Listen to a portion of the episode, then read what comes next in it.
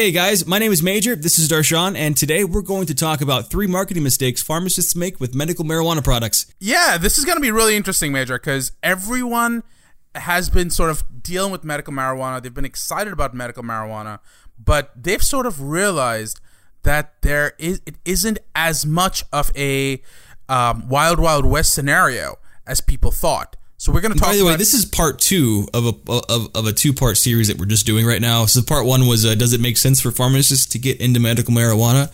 And today, three marketing mistakes pharmacists can make with mar- medical marijuana. You're listening to the Gavel and Pestle Podcast with Darshan Kulkarni. The Gavel and Pestle Podcast, where the law of the land intersects with the business of pharmacy.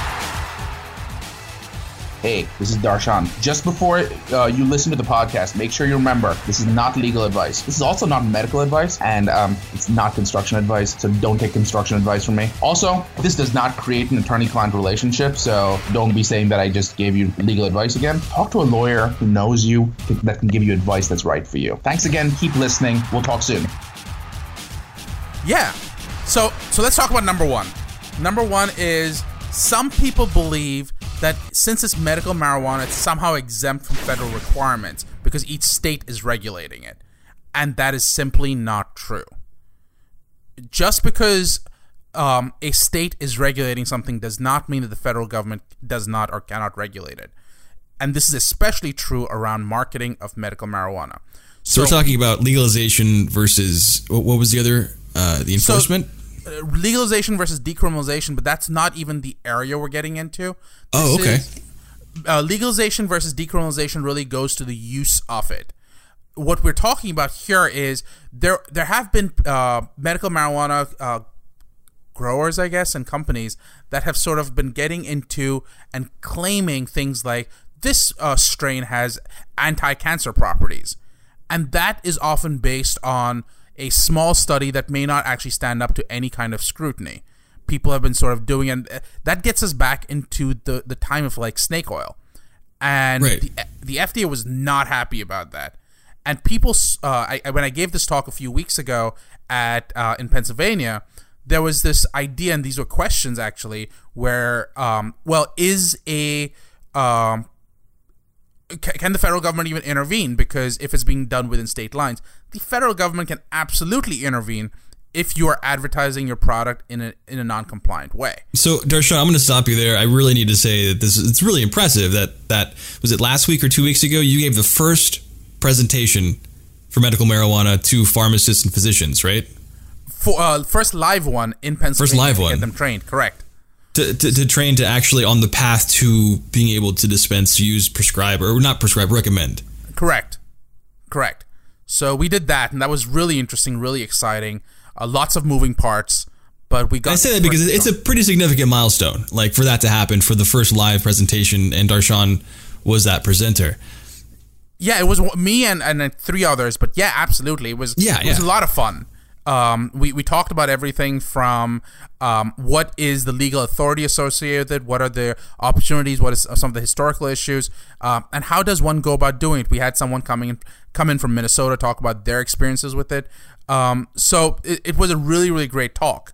Um, Did anybody have any questions about marketing? Like, uh, because because like for example, uh, how do you put ads together for it, or or what do you say to customers or patients? so that sort of came up in the context of the types of conversations we were having. So some of them were like, "Well, it's medical marijuana, right? So we can say whatever we want," um, right. and that's not quite right. the FDA still has authority. So the first thing you have to remember is that it is not exempt from from FDA authorities. The second mistake that most people's people are making, this is sort of what the impetus for this podcast was, is that p- people are trying to wing it. So for example, Pennsylvania law specifically says that advertising advertising has to comply with federal advertising requirements. I I work in that area. I've written book chapters on this stuff, and I can tell you it's extremely complicated. And this is the basis on which pharma companies have paid multi-billion dollar fines. So when you see people trying to wing it, people trying to do it wrong, you need to understand that pharma companies spend millions and millions of dollars trying to make sure the ads are right. And they have to meet things like fair balance requirements. They have to have someone from the legal board, uh, legal area, someone from a regulatory area, someone from a clinical area, all reviewing this stuff. It's called an MLR board or PRC, a promotional review committee, looking at this stuff. What you're really saying is if you see somebody trying to wing the marketing efforts for medical marijuana, you're seeing somebody who really hates money. uh, you're seeing someone who's who might be inaccurate and someone Okay, who might be right. making mistakes, and you don't want to be in that situation where you're claiming things that will come back to bite you. Uh, Right. And the reason I say that high. is is the you would have some sort of regulatory uh, attention being Exactly drawn to you if you were if you were trying to wing it. So there are Exactly. certain guidelines to follow. Yes, and I would strongly recommend that you use someone who actually has the appropriate background because this is not something a typical corporate lawyer should be doing. This is not something that a typical um, I mean, I mean, like I said, I, I do FDA regulatory law. This is a thing by itself. Um, you need to understand all the moving pieces, and unless you're looking at this stuff every day, unless you're looking at this piece every single moment, you you're gonna miss things, and that's gonna come back to bite you. Remember, we're marijuana is not legal. It is in many cases it's decriminalized, but just because the FDA is choosing to ignore it, just because the DOJ is choosing to ignore it, doesn't mean that they can't come after you if they choose to. And there are So- those situations. So, so your recommendation and is is to have somebody with regulatory experience in this area approach your marketing efforts, approach your marketing campaigns, and actually review the content that you're trying to put out, just to make sure that it, you know it's a CYA. Exactly right. And and, and typically a CYA is is seen as this. Oh, uh, we're just dotting our I's and crossing our T's. This is not one of those situations. CYA is it, it would typically be an insurance type of idea, but in this case, the risk is too high. I would be I would be very very careful. Um, because again, you're working in an area where the Department of Justice is is actively not happy with um, with marijuana with medical marijuana. They've been considering this, and we could, we are going to do another podcast very soon about what is the status, the legal status of medical marijuana. Uh, so stay tuned for that one as well. But um, they, the DOJ is actively sort of trying to figure out how they want to handle it. Jeff Sessions is actively trying to handle it. The Trump administration is trying to figure out how to handle it. So if you are interested as a pharmacist about managing this, uh, make sure you are help guiding your growers. You're helping guide your pharmacy in making the right claims. So the third piece. So just to first one- recap, yeah. oh, that was the third one. Okay, Well, what was the first two. one? The first one was again people thinking that they are exempt, that uh, advertisements for medical marijuana are exempt. The 2nd one is people trying to wing it. The third one is that from an FDA perspective, there are three types of ads, and now anything you do is a variant of these three types of ads. There's the disease awareness ad, there's a product awareness ad, and there's the product claim ad. And each one of those is treated differently depending on if you do it right. A disease awareness ad and a product awareness ad are not even regulated by the FDA. They're technically regulated by the FTC. But you see people who try to go take it one step further. They think that they're trying to be smart, and you land up uh, suddenly becoming a product claim ad, which absolutely has FDA jurisdiction on it, and if done appropriately, can be extremely problematic. So here's a question for you. Yeah. Uh, so so the FDA recognizes three different types of ads: disease awareness, product awareness, and product claim. But what about disease aware or disease claims? Is that can- can you say, oh, uh, this ad is just a disease claim? You you have no jurisdiction over this, or is that just not So- even a thing? So disease awareness would simply be something like, uh, "Do you have cancer?"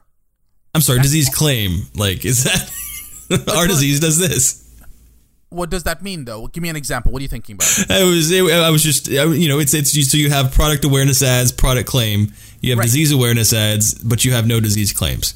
So because because a product, so a disease awareness simply says, uh, talk to your. Uh, do you have a shaky leg? That's all it says. Then a product awareness ad is really about um, this drug. Uh, no Paxil.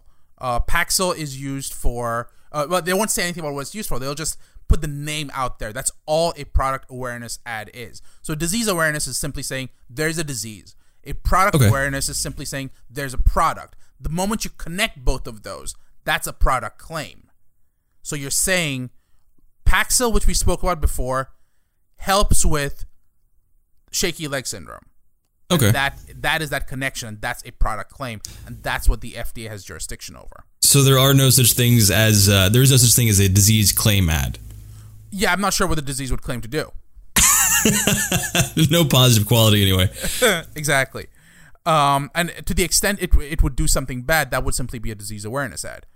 Um, but th- those are, and we at the Kulkarni Law Firm always try to make sure that we leave you with one more than you wanted. So we try to give back more than you're expecting. So we talked about three marketing mistakes. Here's a fourth one just in case. So we talked about marketing mistakes, but there are exemptions to that. Things like scientific discussions, things like off-label communications. There are exemptions to marketing, um, to to being able to market compliantly. Um, but those are again very very complicated, and you need to talk to an attorney who understands that stuff. Without the right guidance, you're just asking to be like a DOJ bullseye, bullseye a Department of Justice bullseye, and you don't want to have that. But there are exemptions. Um, keep that in mind. Uh, you may be able to have certain guidance and be able to say things you want to say, but again, you need to have the appropriate level of support, the appropriate level level of guidance for it.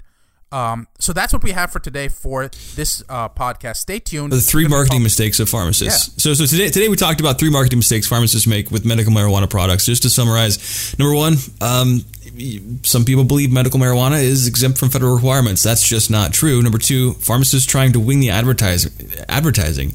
And number three, understanding that there are three types of ads. And Darshan, there was a fourth one, Yep. wasn't there?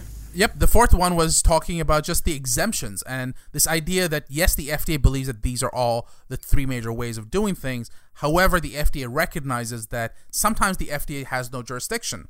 And when does that happen?